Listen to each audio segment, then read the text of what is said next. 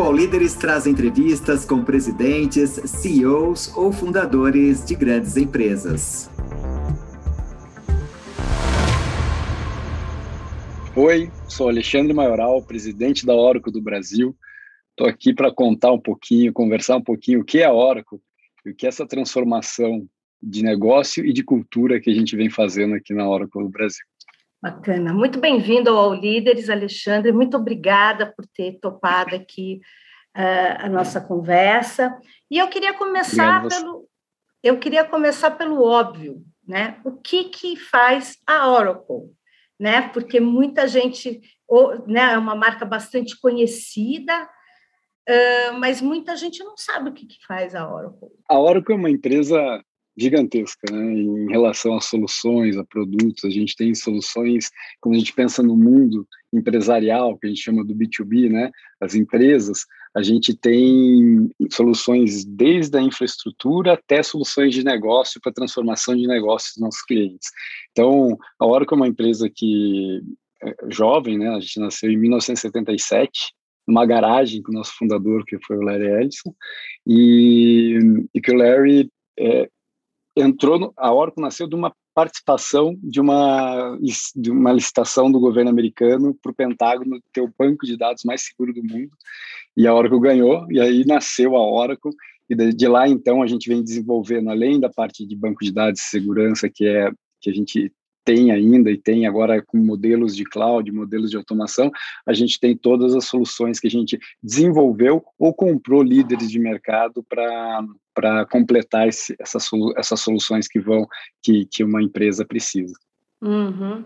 Eu queria perguntar para você quais são os desafios hoje da tecnologia do setor de tecnologia aqui no Brasil. Eu sei que é bem amplo, né? Mas assim, o que que o que que nesse 2000, final de 2021, nesse início de, de 2022, né? Uh, o que que o, o que que a gente tem de principais, de, a gente tem de principais desafios nisso? Eu acho que, é, pensando no momento que a gente viveu, tá, vive ainda, né, que pós-pandemia, aí, quase pós-pandemia, é, a gente vive o desafio da, da aceleração. Né? Durante o, o a, gente iniciou a pandemia em março de 20, né? a gente está agora em, em, novembro de 21, é, o, que, o que eu percebi é que a grande maioria das empresas, que as que já, já tinham uma transformação digital muito forte, correram atrás para acelerar isso, e as que não tinham correram atrás para para poder sobreviver. Então, acho que o maior desafio que hoje as empresas têm é, é, é a parte educacional de novas tecnologias, né, de, de, conceitos de nova tecnologia, cultural também, porque a gente fala muito internamente aqui com alguns clientes que não adianta ser digital pensando analógico, né, a gente precisa realmente da transformação cultural e, e, eu acho que esse, nas empresas, o maior desafio está nisso, nessa educação, nessa transformação de mindset para trabalhar com novas tecnologias. Hoje tem tecnologias que o ser humano ainda não consegue utilizar. Então, por isso que eu falo que é, eu vejo isso como o maior desafio das empresas, mudar o mindset que é, para fazer uma empresa digital, para ser digital, a gente precisa se transformar também como pessoas, como mindset de pessoas dentro das companhias. Mas aí me explica um pouquinho como é que a gente faz isso, né? Como é que qual o que, que a Oracle está fazendo e como é que você vê outras empresas, como é que as outras empresas também de tecnologia podem fazer essa essa mudança de mindset? É, a, a, acho que a empresa a, a transformação cultural vai, vem de dentro para fora das empresas. Né? A gente viveu isso nos últimos cinco anos aqui. A gente fez uma transformação enorme, até pelo, pela questão da, da troca da, de, de tipo de soluções Oracle. A gente tinha soluções que eram produtos, viraram soluções que são serviços, né? Então muda também o mindset disso. Então, pela necessidade, precisa fazer a transformação cultural. E a tecnologia ela vem para ser o meio disso. Então, eu acredito de verdade que a tecnologia, ela, ela que auxilia a ser o meio dessa transformação. Na medida que eu tenho soluções que, em vez de eu precisar de dois anos para fazer uma implementação, eu consigo fazer ela em três meses, quatro meses, cinco meses, isso já ajuda nessa aceleração de mudança de mindset para a cultura da companhia. Muito bom. E qual que Hoje, qual que é a importância da Oracle para a matriz, para a matriz americana, a importância da Oracle brasileira? A, Oracle, a Oracle Brasil, ela está dentro da região da América Latina, né? A Oracle América Latina. A Oracle América Latina e Brasil, super é, locomotiva disso, ela tem uma importância enorme, principalmente no que, se, no que tange a inovação e a entradas de novas soluções, assim, é, até porque o, o, público brasileiro, né, os clientes brasileiros são, são rápidos para adoção de novas tecnologias. Então, muitos dos testes e de, e de formas de trabalho que a gente inicia aqui vão para Oracle Corp. Então assim a gente a gente está ditando algumas tendências para para Oracle Corp, que não é algo normal quando a gente fala de uma multinacional é, americana ou de qualquer outro, de, de, qualquer outra região. Sempre normalmente vem algo já pré-estabelecido, setado. Aqui não. A gente tem uma uma, uma, um espírito muito de startup e, e esse espírito de startup é super reconhecido lá fora. Então tem uma representatividade enorme em relação a toda essa parte de inovação. Uhum. Você consegue me dar um exemplo de, de projetos inovadores que saíram do Brasil e, a, e, os Estados Unidos e a, e a Corp tem, acabou tem, incorporando? Tem, temos vários. A gente tem um que acho que é super orgulho nosso, que é o Geno, né, que é a nova geração de Oracle, que a gente definiu escolher os nossos trainees de forma blend, então a gente não, é, às cegas, a gente não sabia, olhando para os valores e as atitudes dessas pessoas. E a gente fez a primeira turma lá em 2019 e, e, foi muito legal, porque foram 40 e poucos alunos assim, e quase todos eles estão na hora com empregados porque acharam um lugar. Então, esse modelo, esse processo do Geno, que foi criado inclusive pelos trainees antigos, né? Eles montaram todo o plano, a gente apresentaram para a gente, a gente pôs no, no ar, é, foi de super sucesso, porque a gente conseguiu trazer as pessoas que a gente acreditava que tinham os nossos valores, os nossos propósitos para dentro da companhia e foi, e foi de sucesso, porque a uhum. maioria realmente está tá empregada hoje dentro da Oracle. E o que, que precisa para trabalhar na Oracle? Quer dizer, como é que vocês selecionaram? Quais são os valores? Quais são as competências? Eu preciso ter diploma? Eu não preciso ter diploma? Como é que vocês selecionam essas pessoas? É, nesse processo do Geno, a gente tirou algumas regras que tinham como trainee, que tinha que ser de algumas faculdades, que, porque a gente queria promover a diversidade também, né? É, e a forma que a gente fez, fez as análises foi em relação se estava linkado ao nosso propósito. Então, foi feito algumas perguntas que o nosso propósito qual é? Transformar a vida das pessoas, transformar o mundo através da nossa tecnologia, da nossa inovação. Então, a gente criou algumas perguntas para identificar quem tinha essa, esse, esse propósito, esses valores, algumas perguntas e algumas conversas para entender a atitude dessas pessoas, para poder ser o grupo selecionado para a rodada final de, de contratação. Uhum. Quais são as atitudes que a Oracle espera de um funcionário ou de um colaborador? Primeiro, é, espírito de startup. Segundo, obsessão por cliente, pela satisfação dos nossos clientes. Terceiro, é, agir como dono da companhia. A gente tem uma, um diferencial muito grande dentro da companhia, que é a gente tem um intraempreendedorismo muito forte, por isso que é, Brasil e América Latina acaba levando muita coisa para fora também, porque a gente tem essa liberdade do intraempreendedorismo, então se faz sentido para a Org, se faz sentido para os nossos clientes, a gente consegue é, mudar algum tipo de processo que, que já exista do passado. É, esses são que eu, que eu, considero os principais, né? E encarar a realidade, encarar a verdade sempre são, são os, os principais valores que a gente sempre internamente promove aqui dentro e, e, e tá, hoje está muito ligado com a nossa cultura aqui dentro também. Uhum, bem bacana. Quando você fala encarar a realidade, significa exatamente o quê? É, é, a gente chama de face the truth, né? É o, o que é verdade, assim. Eu, eu, sempre falo, tem problema, a gente vamos vamos vamos entender o problema para resolver, né? Então encarar a realidade é encarar realmente os problemas de frente, encarar o que, que o que, que a gente precisa fazer para fazer diferente passar por esses problemas. Então é, é, um pouco disso, é o face the truth o tempo todo aqui, né? Uhum. O, a honestidade radical. E quais são os projetos que vocês estão pensando agora para a Oracle 2022?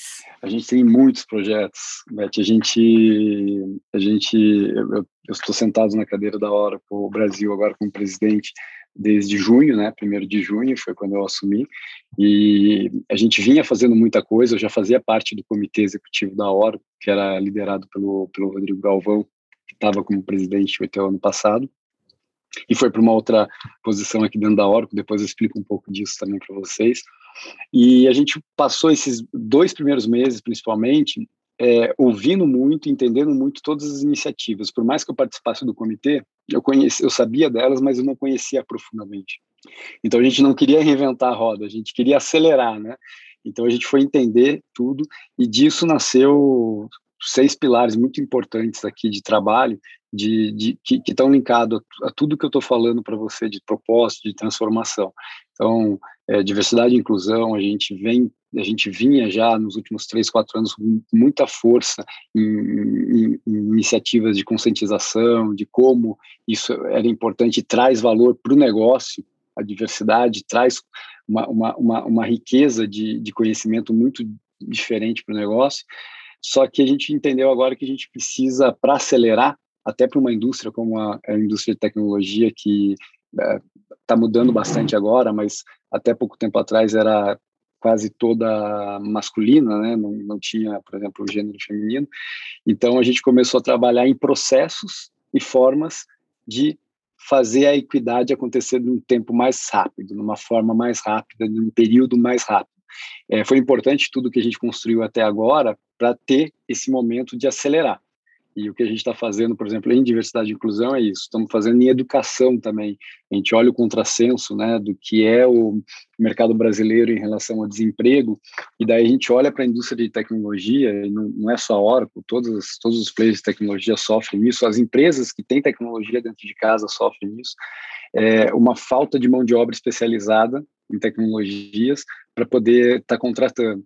Então a gente também está, que é um outro projeto que nasceu aqui no Brasil, que é o, o One, que é o Oracle Next, Next Education, que é para pegar é, estudantes de baixa renda e certificar, aprender, ensinar a certificar em soluções Oracle e trazer eles para o mercado de trabalho dessa indústria também.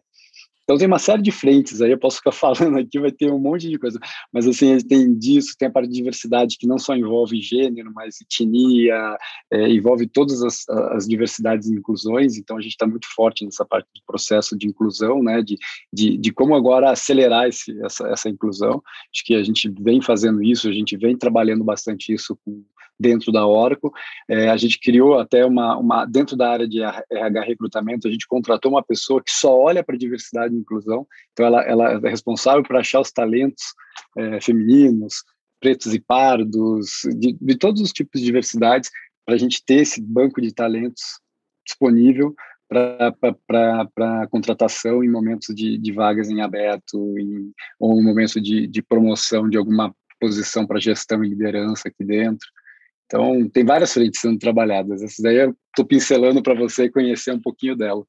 Legal. Você falou, você está falando dessa, dessa questão da diversidade. Alguns, alguns CEOs, principalmente as CEOs, elas acreditam muito que é preciso ter cotas. Enfim, você precisa tirar um pouco da, né, forçar a primeira entrada dessa diversidade dentro da empresa, porque as cabeças às vezes é, elas ainda estão. Voltam para a zona de conforto. Exato, de exato. Então, se eu, se eu tenho três para contratar, eu acabo automaticamente contratando é, pela zona de conforto e não pela diversidade. Ou pelo... Você acredita nisso? Como é que você pensa? Eu, eu acredito que sim, precisa ter um processo diferenciado porque senão acaba acontecendo exatamente isso que você ouve muito, que é, eu vou dar um exemplo, né? Você tem uma proporção de 70 30, 70, 60 40, 60% homens e 40 mulheres, você para um cargo de liderança você vai ter mais concorrentes homens do que mulher, daí a chance e probabilidades vai ser mais de ser o homem novamente.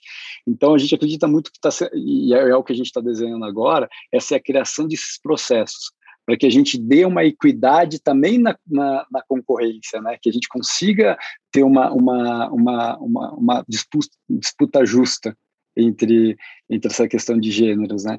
Então, é, na cota em si, a gente não está trabalhando como uma cota, mas a gente está trabalhando dessa forma, de aumentar a probabilidade de, de, de mulheres. Né? Então, exemplo, a gente tem alguns cargos de liderança que, que estavam em aberto e passou pelo processo de algumas pessoas aqui dentro da Oracle, tinha homens e mulheres, proporção maior de mulheres, a gente fez proposital isso para poder ter mais chance, e mesmo se empatasse, que não foi o caso, empatasse a capacidade de um homem e de mulher, a gente tá, colocaria a mulher. Então, alguns processos, não chega a ser cota, mas é alguns processos que a gente está criando para poder acelerar essa equidade dentro da companhia. Algumas empresas também estão pensando nessa questão da educação mesmo, né, Alexandre? Assim, é...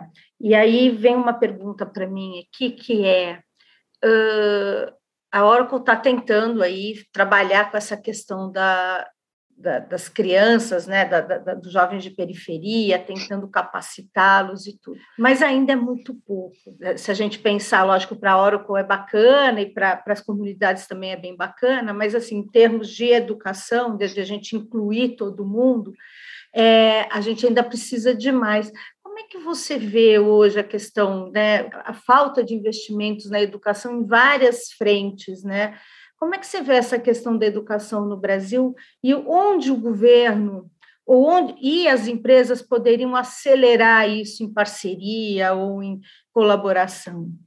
É, a gente, é, quando a gente fala da iniciativa privada, a própria Oracle, junto com muitos clientes, se parcerizam para poder ter, acelerar isso, né? Então, o projeto One, ele veio, ele não é uma coisa da Oracle só. A gente tem N parceiros, clientes nossos, que são parceiros do projeto, ou seja, é, não, é, não adianta também eu só educar e certificar se eu não dou um espaço, que é um pouco do que você estava falando da diversidade também, eu não dou um espaço dentro de um, de, uma, de um processo de seleção dentro de outras companhias, porque senão eu não vou conseguir, é, ok, vou ter gente certificada no mercado, mas quem sabe sem, sem o primeiro emprego para poder se desenvolver. Então, o, uma das coisas que a gente está fazendo muito forte é isso, essas parcerias com os clientes Oracle e parceiros Oracle, é, para que depois que termine esse ciclo a gente consiga. Então, assim, a quantidade de, de, de, de, de pessoas envolvidas, realmente, quando você pega no, no universo do que é o, o Brasil, é, parece pouco, mas é, a gente já está conseguindo aumentar isso de forma exponencial, assim, de, de, de, de, engajamento de pessoas.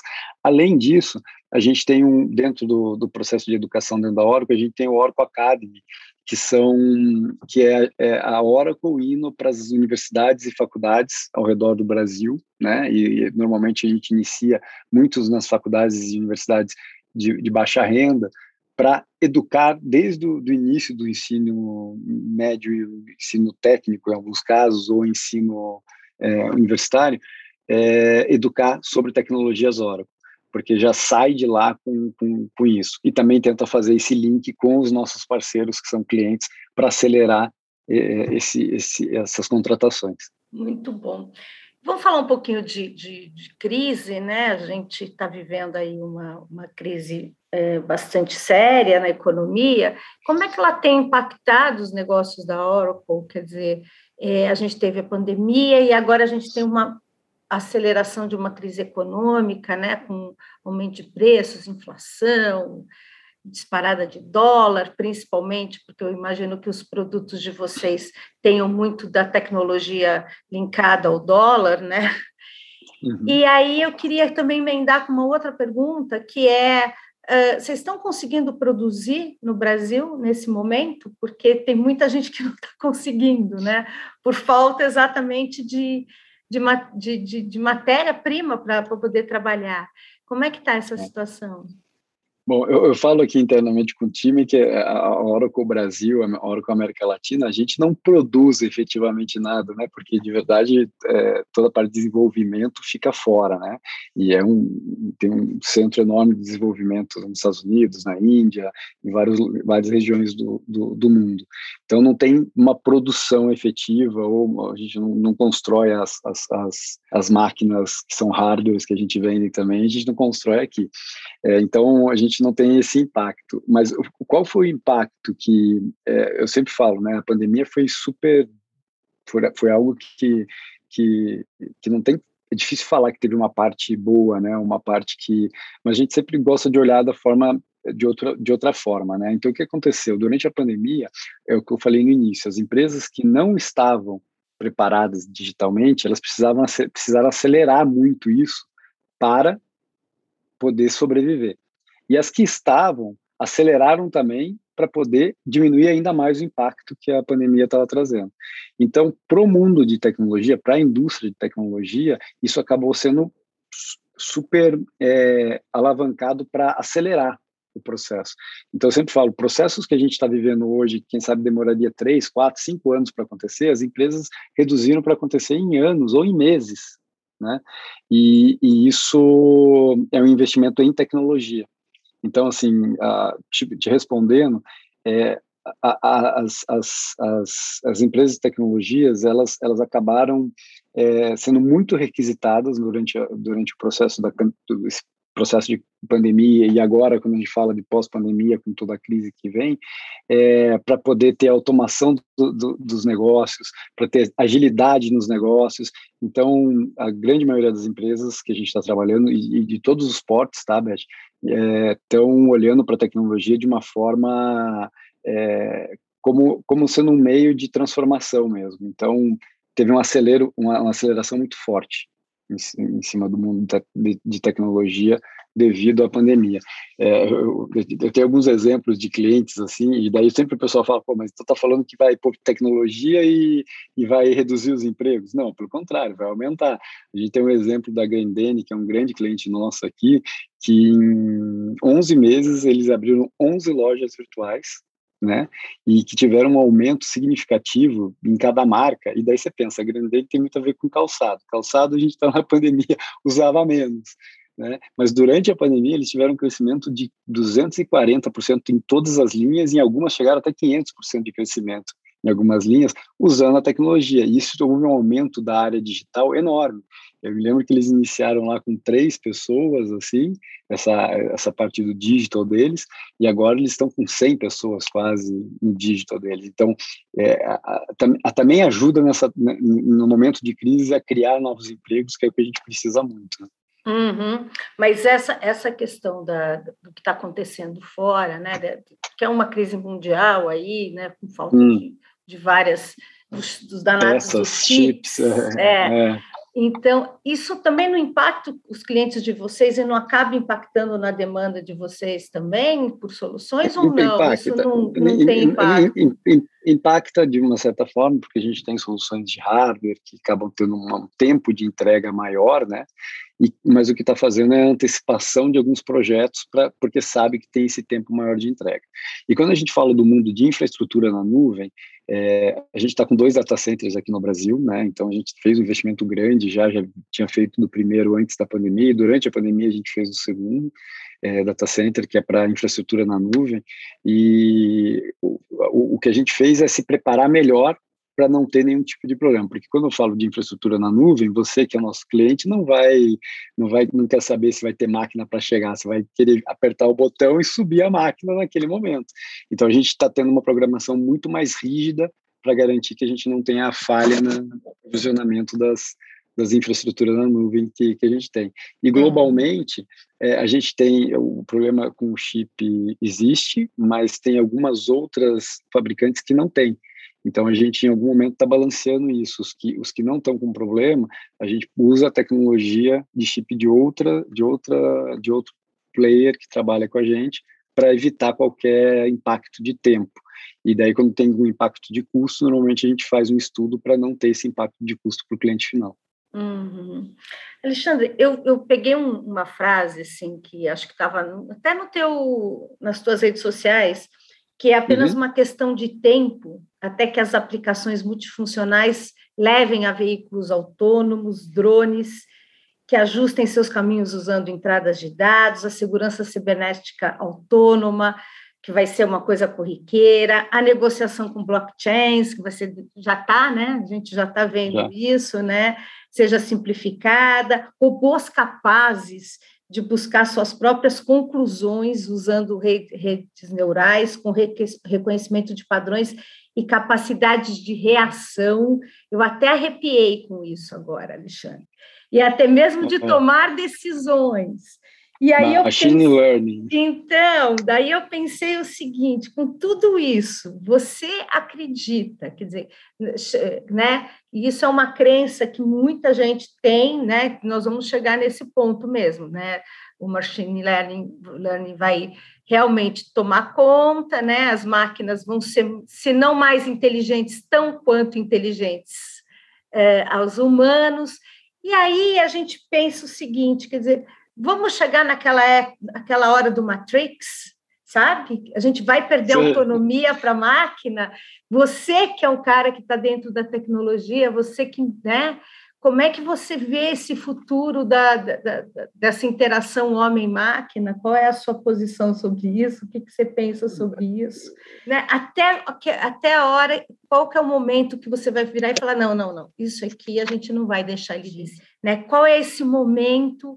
Porque isso talvez seja um divisor de águas, né? De é, isso aqui, sobre isso aqui, a máquina não vai decidir, porque isso aqui é uma decisão humana. É, eu, não sei se você lembra que eu comentei agora que o nosso propósito é transformar a vida das pessoas através da tecnologia.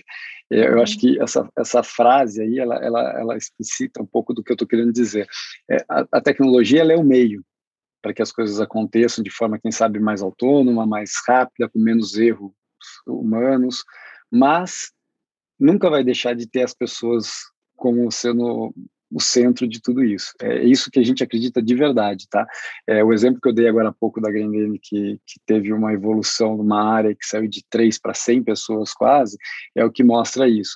O que a gente está fazendo com tecnologia de machine learning, inteligência artificial, internet das coisas, tudo isso que você comentou, é, ela está embebida nas soluções para evitar, por exemplo, a gente lançou agora, há, há um ano e meio atrás, dois anos atrás, o banco de dados autônomo, primeiro banco de dados autônomos no mundo.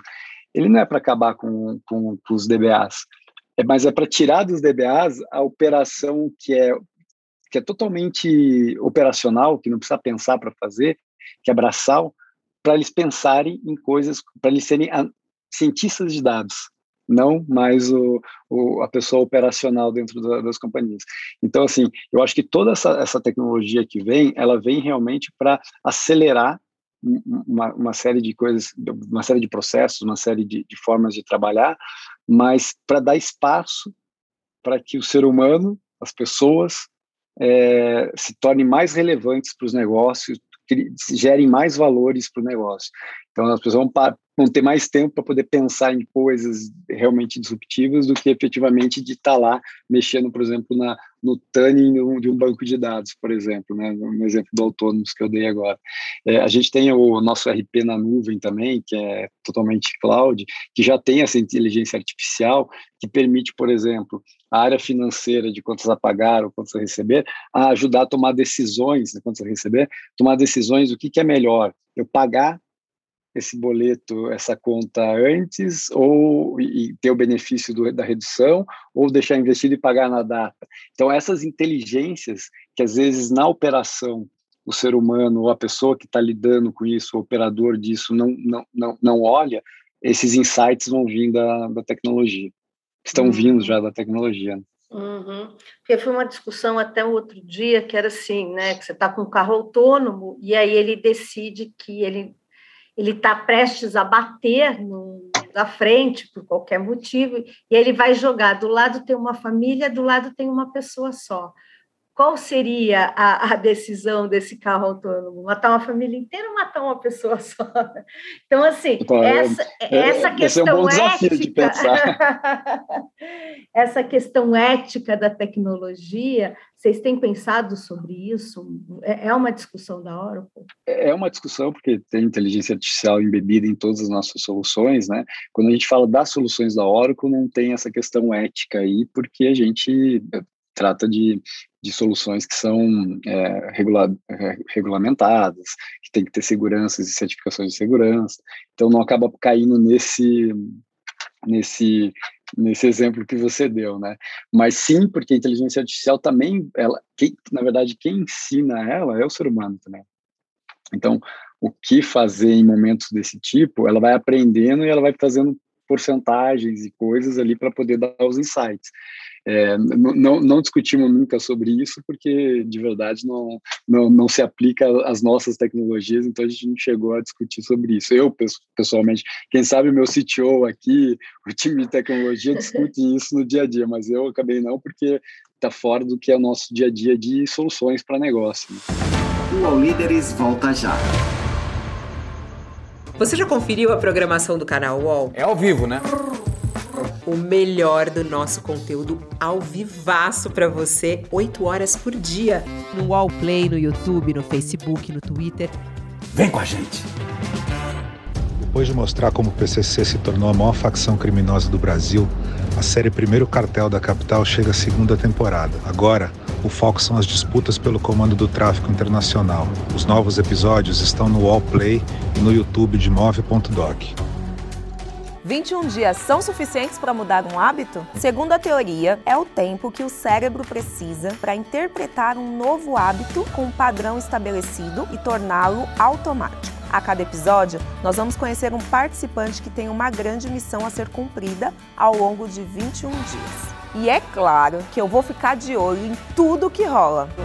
Assista Desafio Aceito com Thelma Cis no YouTube de Universa das grandes discussões do mundo, Alexandre, é a questão dos cyberattacks, né? E você trabalha com segurança de dados, né? Eu queria saber o seguinte, quer dizer, o Brasil é, é o sétimo colocado no ranking de países que já sofreram mais ataques. É, isso medido aí no primeiro semestre de 2021, de acordo com uma, de, um, de acordo com uma pesquisa aí é, que foi feita. Os segmentos mais atingidos pelos cyberataques são saúde, indústria e o setor, de, e o setor público. E aí eu queria perguntar para você, os nossos sistemas, eles são seguros? Eles não estão, eles, eles, uh, eles não são vulneráveis? Eu perguntaria assim, quer dizer, qual é a vulnerabilidade hoje dos nossos sistemas? Principalmente em relação ao sistema público, né? Porque a gente tem aí milhões de dados de milhões de pessoas e aí eu queria saber uh, isso, quer dizer, uh, primeiro, como é que a gente diminui, a gente sai desse, desse ranking tão, tão ruim? E segundo, se a gente deve ter confiança realmente nos nossos sistemas, se eles são seguros. Bom, é, a história do cyberataque é eminente e crescente, né? Você está certíssimo. É, tem uma pesquisa no McAfee, que é a empresa de, que tem soluções de segurança, em, que foi feita em 2020, que fala sobre o crescimento dos prejuízos que geraram nesse período lá de quase um trilhão de dólares, né? E o mesmo estudo eles fizeram para entender como as empresas estão investindo nisso. Então estima-se que uh, até o fim de 2021, de, agora desse ano, começo do próximo ano, as empresas tenham investindo chega, cerca de 6 trilhões de dólares em, em, em, soluções de segurança nas, na área de segurança nas empresas. Então, respondendo como a gente se protege, é investindo em segurança mesmo. É, e daí, como a, os sistemas que você comenta, é, existe várias falhas. A parte da automação da inteligência artificial é importante para isso, porque muitas dessas falhas do cyberataque, ela ocorre por algum erro ou alguma falha humana durante o, o processo de utilização da, da, da, do, das soluções dentro das empresas. Então, a grande maioria, se você olhar os estudos, é isso: é alguém que deixou alguma porta aberta ou abriu alguma porta para invadir. É, a, a, gente, é, como eu comentei no início, a gente nasceu de, de uma empresa de segurança, né? Na verdade, o banco de dados mais seguro no mundo. Então, isso está muito no nosso DNA. Então, vários ataques que houveram nos últimos tempos aí, a gente, a, parte Oracle de banco de dados ou de infraestrutura que estava de solução, ela ficou intacta, não foi, não foi invadida, porque a gente tem essa, esses protocolos de segurança extremamente rígidos e está sempre correndo atrás de ter as mais altas certificações em todas as soluções na parte de segurança. Mas, sem dúvida, é, existe falhas ainda dentro das empresas, dentro dos sistemas, e, e, o que eu acho que mudou bastante agora, Beth, é que assim, antes era que nem seguro de carro, sabe? O pessoal fala, ah, será que eu vou comprar? Eu nunca usei, não vou bater. Mas daí você não compra, daí você não tem o seguro, você bate o carro. Então, é, o pessoal não, deixava sempre por último da fila a história da segurança. Último. nos processos de decisão e de conselho das empresas, quando vinha com todos os projetos, segurança ia lá para o final. E isso mudou demais. Segurança virou número um, top, top cinco de todos os assuntos da, das empresas. Então existe sim já uma conscientização e um trabalho sendo forte, sendo feito forte por várias empresas de reduzir esse impacto é, com investimento em, em, nessa área de segurança das empresas. Uhum. Você acha que isso é uma tendência? Quer dizer, cada vez mais as empresas vão entender, mesmo aquelas médias e pequenas, né? Porque, enfim, ter um banco Elas de são dados alvos ali, também. Exato, exato, né? É, você acha que é uma tendência? É uma tendência e a gente está vendo isso na vida real aqui, assim. Todos os tamanhos de empresas preocupados com segurança, quando vai alguma solução de negócio, como um RP ou como uma solução de e-commerce, que é nosso, nossas lojas virtuais aí, é, querem entender todas as certificações de segurança que tem, todas as, as certificações de rede de segurança também que tem, para garantir que não tem. E isso em, em, todos os tamanhos de empresa já, já existe. Eu acho que as empresas que nascem agora já nascem com isso no DNA. Então, já, já, isso tem que ser explicado de início já, porque eles, eles cobram isso. E algumas outras estão se adaptando, e eu vejo, mas eu vejo empresas que eram muito tradicionais e que deixavam por, como o último da fila, já priorizando absurdamente, porque está olhando o mercado que está acontecendo, está olhando o player do lado, que é, pode ser um concorrente dele ou um, parceiro dele sendo atacado, então eles, opa, preciso me preparar para isso. Então, eu acho que a, tendência vem e fica, porque é, o crescimento de cyberataques são crimes que, que eu acho que aumentam, porque é, cada vez mais dados são, são, são trafegados dentro da, da, das redes, mais informações são trafegadas, é onde tem a maior mina de, de, de algum tipo de tesouro, e por isso que eu acho que cada vez mais vai ter esses, esse cyberataque. Qual é a tua opinião sobre a lei de proteção de dados? A gente realmente tem uma fiscalização, ela está tá implantada, tem uma fiscalização. Hoje no Brasil, é, é uma lei é, moderna que, que realmente ajuda as empresas. O que, que você acha sobre isso? Eu, eu, eu acho que a gente está aprendendo ainda, né? tanto a lei como, a, como as empresas, de como cuidar, como cuidar disso. É, em relação à fiscalização, eu, eu, realmente não, não tenho entendimento de, de como que está sendo feito, tá? Mas eu, eu sei que muitas das empresas sim estão se preparando por legislação a estar tá 100% prontas para atender os requisitos da lei. Só que os requisitos da lei também mudam o tempo todo, né? Estão mudando o tempo todo. Então, essa evolução, eu acho que daqui a um ano e meio, dois, sim, a gente vai estar numa algo que vai ajudar todo mundo, tá? Porque segurança de dados é super importante e cada vez mais as empresas estão focadas em, em dados, né? Porque os dados podem ser monetizados nas empresas, né?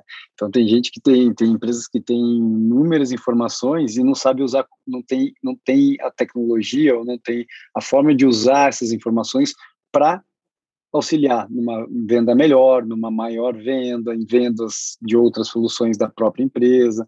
Então, é, eu, eu, acho que a parte de dados vai ser, e segurança de dados vai ser também algo que que já entrou na pauta de todas as empresas aí, até por causa que a legislação obriga isso, né? Mas que, que a gente ainda está no começo, não está ainda bem desenvolvido por causa dessas mudanças, porque a gente está conhecendo também, né? A gente nunca teve esse, esse essa lei né, no Brasil. Uhum.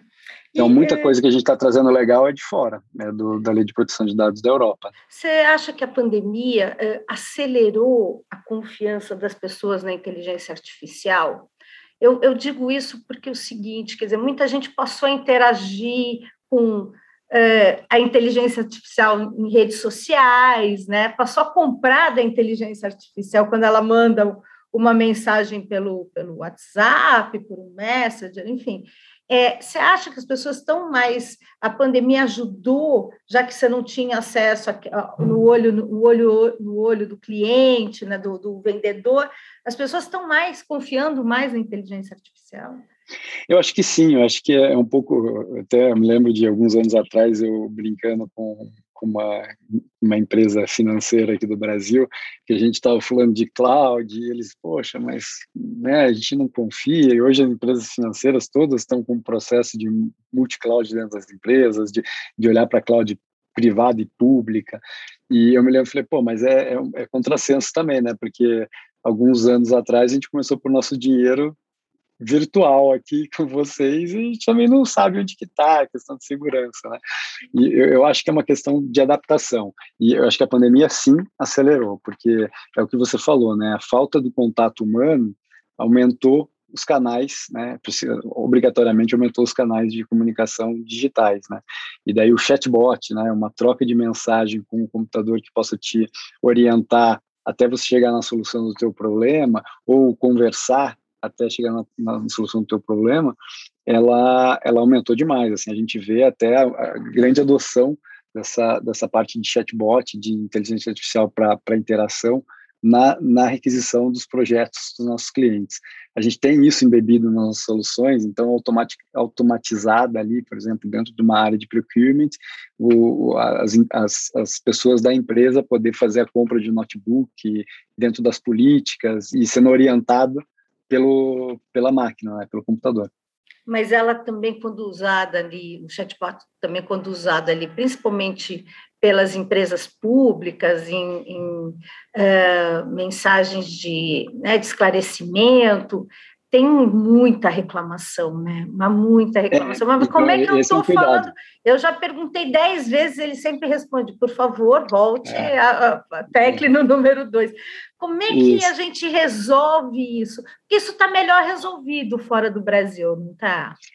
Então, tá, na verdade a tecnologia existe já, é um pouco do que eu falei no início também, né? A gente, a gente precisa ter as pessoas que saibam usar a tecnologia aí, mas a tecnologia em si existe. Isso é, um, é realmente é um ponto de atenção enorme, porque você coloca um, se, se a empresa se propõe a, a fazer um atendimento digital é, dessa forma, com chatbot, com inteligência artificial, e não pensa em todo o processo que precisa ser desenhado por trás, ele, é, ele, é, ele, às vezes de ajudar pode atrapalhar, né? Pode aumentar a insatisfação do que aumentar a satisfação. Então, o que a gente vê é, sim, é, tem todos os sabores aqui no Brasil. Tem, tem empresas que usam e usam muito bem, muito bem, assim. Tem alguns, alguns clientes, própria Grindene, Erval, que são clientes nossos de e-commerce, por exemplo, eles têm toda a venda assistida ali por chatbot que funciona muito bem. É, eu, eu mesmo já fui testar ali para ver e é, e é, muito simples. Ele, ele vai te orientando, ele vai te trazendo opções, ele vai, ele vai, ele vai construindo a, a, a jornada de compra em conjunto. E tem outras que é que você comentou, né? Que é, parece que dá, dá, raiva, né? Tem que dar vontade de desligar ou parar de falar. Então, eu acho que tem, tem a ver muito com, com, a, com a maturidade das empresas em utilizar a tecnologia. Eu, cada vez mais eu tô, também estou vendo um investimento de, de recursos especializados e pessoal de dados junto para poder ter, ter esses canais digitais mais bem elaborados.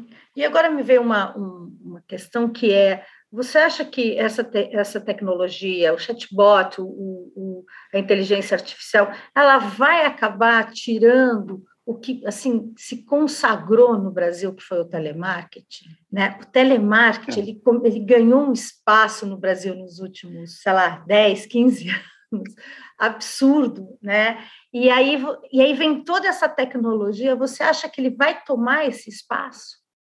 Eu não acho que ele vai tomar, mas ele vai usar com mais eficiência. Né? Acho que ele vai, o que vai acabar acontecendo e está acontecendo muito nisso é que até chegar no atendente, né, é, existe toda uma segmentação feita antes.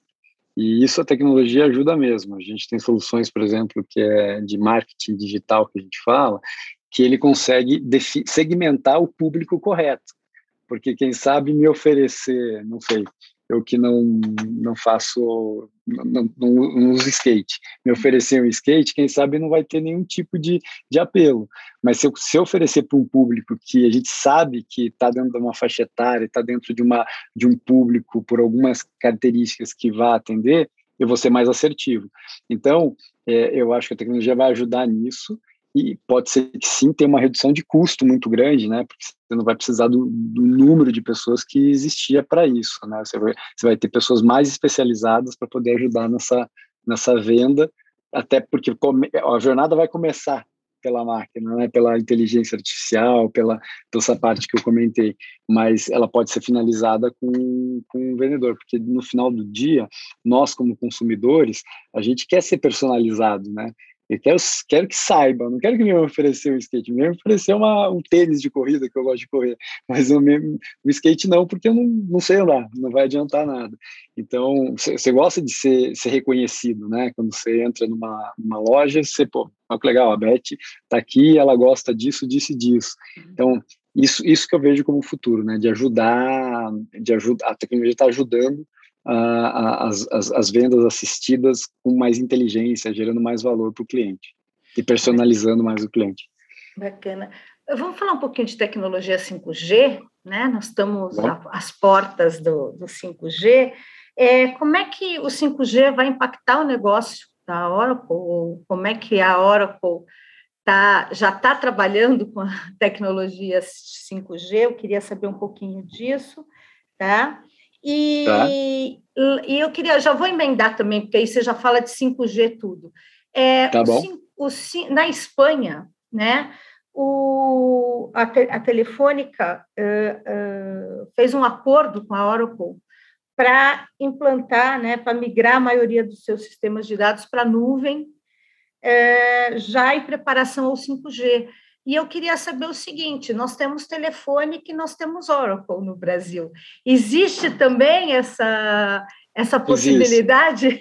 Existe. Existe. As telcos, as telcos começaram até antes de outras indústrias, porque a, a correr atrás de, de, de, inovação e de pensar em nuvem, exatamente por isso. Né? Primeiro que assim, o 5G tem um impacto enorme positivo para todos e para nós também, que é a gente tem um problema de infraestrutura no Brasil que é muito complexo. Então tem locais pelo Brasil que não têm acesso de dados. E daí pensa só, eu tenho uma solução de negócio que é um commerce ou que é um RP na nuvem, e se eu não tenho acesso de dados, eu não tenho como ter, tem que ter uma, um servidor físico ali para poder ter isso, daí não, não, não, não funciona. Com a, com a, chegada do 5G e a cobertura que, e, com o tamanho e a cobertura que vem, a gente acredita que, sim, a gente vai ter um, um ganho enorme de, de, de outras de, de, outras empresas, outras pessoas usando a nossa tecnologia, né? E não mais não só isso, por exemplo, no agro a gente tem a internet das coisas, né? Os os os, as, as, os, os as, as informações que vêm das máquinas de campo. Às vezes a gente não tem uh, como ler, porque não tem uma infraestrutura, tem que fazer uma rede de infraestrutura para poder ler aquilo. Com o 5G isso vai ser possível e trazer inteligência para o negócio também. Então, assim, é um universo de possibilidades. E quando a gente fala das telcos, daí, Beth, só para você entender um pouco do que a gente está fazendo, o 5G tem uma questão de segurança muito forte, né? Infraestrutura, é, é, agilidade, flexibilidade, e, e, e para isso as, as telcos estão se preparando para ter tudo isso e com próprios data centers elas não conseguiam ter essa, essa, essa, essa facilidade. Então, aqui no Brasil, sim, na Telefônica a gente já, tá, já começou também, a gente começou pela cloud privada deles, eles não foram na pública ainda, eles contrataram cloud privada nossa, então estão migrando todos os sistemas, e a TIM também, a TIM foi a primeira telco aí que anunciou 100% desligado todos os data centers para levar para a nuvem. E, e, daí a nuvem que a gente está comentando é Data Center Oracle e Microsoft, uma parceria da Oracle e da Microsoft, onde ela vai desligar 100% dos data centers e vai para as nuvens Oracle e Microsoft. Muito bom, quer dizer, agora, assim, já entrevistei algumas pessoas de tecnologia, eu queria entender um pouquinho que, que, vai fazer? Porque você, tá, você, tá me, você me deu o exemplo do agronegócio, que foi bastante legal. Agora eu entendi por que, que é, o impacto do 5G é tão forte no agronegócio, exatamente pelas redes de infraestrutura, para você trazer esse dado né, para dentro da empresa. Como é que você traz isso? Você precisa ter uma rede e o 5G vai melhorar. Mas no dia a dia das pessoas, no dia a dia da Beth, do, do Alexandre que vai correr, o que, que o 5G vai mudar? Eu acho que é, é, é possibilidade, por exemplo, quando a gente tem o nosso, nosso 4G ou os dados que a gente usa, a gente, você deve ter passado por isso na pandemia. Sai com o teu iPad, com o teu computador, tem um lugar que não tem muita internet, você vai usar teu 4G. É uma dificuldade de você se, se comunicar, de você conseguir, né? Tem um problema muito sério. Então, ele vai trazer uma produtividade, uma flexibilidade, uma escalabilidade muito forte para a gente, para os consumidores da ponta, né? E vai aumentar muitas possibilidades, é isso que eu acredito, entendeu? Porque tecnologias que a gente depende de infraestrutura e de dados, que normalmente não poderiam ser utilizadas em muitas regiões do Brasil, vão poder ser utilizadas. Então, é, é nisso que eu acho que vai impactar. Né? Então, eu falei da, do agro, mas isso serve também para um, um comerciante de um, de um lugar que tem uma infraestrutura muito ruim no, no, no, no, Brasil e que ele vai poder ter acesso a, quem sabe, uma tecnologia de SaaS, né, que é o software na nuvem, é, porque vai ter um ponto de, de dados chegando lá. Né? Então, é, é, é, isso que eu acredito, que vai aumentar muito a flexibilidade e a escalabilidade de, de negócios que, que hoje, por falta de infraestrutura, a gente não consegue. E aí eu queria saber também o seguinte: é, em 2020 a gente teve um problema é, nas eleições que foi provocado por uma falha no supercomputador da Oracle. Estou certa? Não, Sim? não está certo. Não, não foi. Não foi uma falha. Foi o seguinte: uhum. esse, esse, esse, processo aconteceu no TSE, né, que você está uhum. comentando, que foi é, eles eles migraram toda a solução por uma solução Oracle, só que eles migraram, devido ao atraso de chegada de máquina e os testes que eles precisavam, eles tiveram alguns erros que aconteceram, mas não devido à nossa tecnologia, mas pela falta de teste no, no ambiente que eles, que eles estavam trabalhando. Daí até o próprio TCE colocou isso depois, né, que finalizou todas as visões, né, que foi isso que aconteceu. Então, e depois disso a gente acompanhou muito de perto aí, né, a gente nunca teve nenhuma crise de ou de performance ou de segurança, principalmente dentro de, dessas soluções. A gente está com, com o TCE, por exemplo, desde 1996. Né? Então, o que, o que ocorreu aí foi um atraso de chegada de máquinas, exatamente porque já estava complexo tudo, já estava ficando bem complexo tudo, e esse atraso de máquinas, a decisão foi vamos colocar e os testes que tinham de ser feitos poderiam ter sido mais estressados, os testes, e não foram. Depois que isso passou, foi feito e regularizou tudo. Ou seja, Mas não foi uma falha. Todos os testes foram estressados. Agora teremos eleições 2022 tranquilas, é isso? Exato, exato. Não, e a gente, inclusive, tem um acompanhamento muito de perto, uma sala de guerra aí no momento da, da das eleições para garantir qual, que não ocorra nenhum tipo de problema com, a, com as tecnologias nossas. Bacana. E, uh, Alexandre, eu queria falar também um pouquinho sobre essa falta de emprego. Você falou lá no início, né, é, da questão da, da falta de mão de obra. Você falou, não temos, precisamos capacitar mão de obra para tecnologia. Em compensação, a gente tem 14 milhões de desempregados nesse país. Né? Como é que é a o gente... contrassenso que eu comentei. Pois né? é, como é que a gente equilibra essa equação é, de desenvolvimento tecnológico, maior robotização, geração de empregos em um país que está cortando verbas na ciência e tecnologia, por exemplo? É, eu acho que vai depender muito da iniciativa privada também, viu, Beth, para poder ajudar. Eu acho que todas as empresas que eu falo, é, empresas privadas que eu falo, estão, estão muito focadas na educação. Porque eles estão, como eu comentei, não é, te, não é a indústria de tecnologia, a Oracle, a Microsoft ou qualquer outro play de tecnologia que está sofrendo isso. Eu sou uma team, que eu dei o exemplo, e tem uma área de tecnologia lá dentro. Eles têm dificuldades de recursos também. Né? Então eles dependem disso também. Então o que eu vejo é que todas as companhias elas estão acelerando de alguma forma duas coisas: a história da educação, por causa do contrassenso que você comentou e tentar trazer esse público para ser um público utilizado dentro do mercado de trabalho, e a história da diversidade. Então, tem várias frentes que a gente está fazendo em conjunto com os com clientes aí, parceiros, que é desenvolver não só educação, mas educação em alguns nichos também, né? Então, é, educação para mulheres, né? A gente tem o Gerando Falcões aqui, que é uma, uma, uma frente que a gente faz junto com, com, com eles, que é exatamente educar meninas desenvolvedoras ensinar e educar, a certificar essas meninas como desenvolvedoras, né? É só de mulheres, por exemplo, né? De baixa renda. Então, assim, é, as frentes eu acho que vão nascer muito do, do iniciativa privada enquanto o, o governo vai se acertando aí como, como olhar e investir mais em educação. Eu queria falar um pouquinho sobre isso, quer dizer, hoje, é quais são os gargalos que você vê no Brasil? É, e eu queria falar um pouquinho de reformas, né? Onde o, onde o governo deve apostar? O que o governo deveria fazer para melhorar esse ambiente empresarial, o ambiente político, né?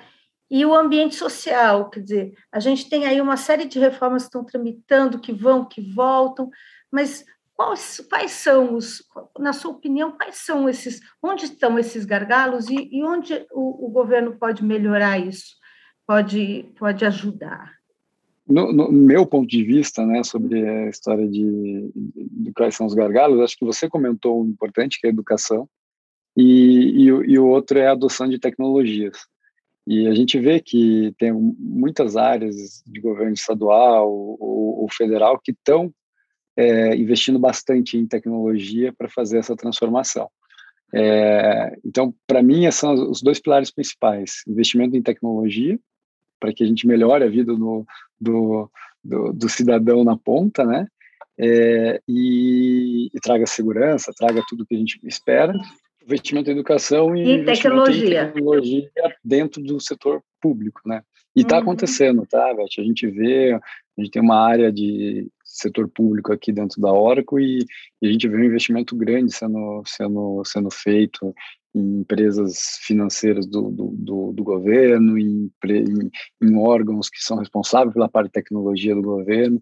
Existe uma aproximação e um, e um, uma, um entendimento sobre a importância da tecnologia muito grande já.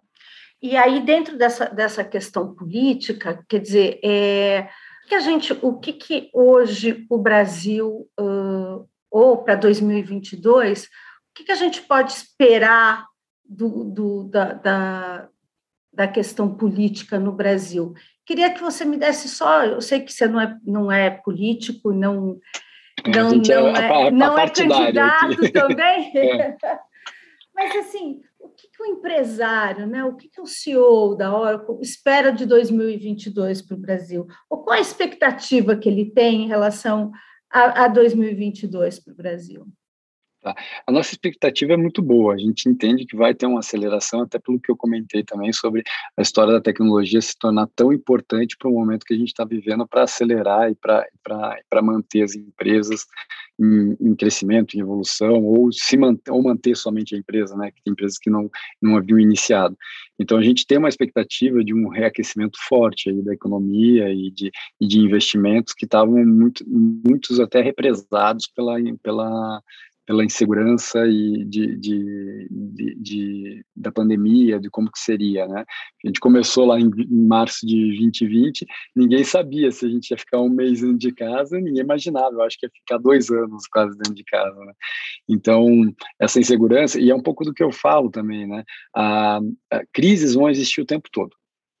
A gente passou por uma crise que foi de, de uma pandemia, que ninguém imaginava, mas vão ter crises políticas, crises econômicas, crises. E eu acho que isso é um mindset que está mudando em todas as pessoas, como indivíduo, e está mudando nas empresas também. Que a gente tem que estar tá preparado melhor para as crises, né? Então, por isso que eu acredito muito nesse reaquecimento, né? É, você me perguntou, né? Eu sou a Oracle é a partidária, né? O que a gente garante é que os nossos clientes do setor público, a gente garante a nossa, toda a nossa toda a segurança, toda toda a tecnologia com a segurança que que é exigido para ter isso a gente sempre vai garantir, né? É, o que a gente espera realmente é que as coisas se acertem e, essa, e, essa, e esse reaquecimento seja mais duradouro. Então, uhum. Então, isso é o que a gente espera. Eu também, como cidadão, espero. E aí, porque assim, a gente está vivendo um cenário bastante conturbado né, internamente, e a gente tem ouvido falar muito, e, e o mercado fala muito sobre a fuga de investidores, os investidores estão saindo. E eu, é, enfim, a Oracle é uma empresa multinacional, né? Essa, essa visão, a Oracle Corp também tem do Brasil? Quer dizer, qual é a visão? Não, pelo contrário, têm? né? A Oracle Corp olha o Brasil com um grande potencial e fez, inclusive, no meio de uma pandemia, mais um investimento de mais um data center. ela enxerga Brasil e região América Latina como, como isso. A gente tem outras regiões na América Latina de data center da Oracle. Quando eu falo América Latina, México para baixo, né?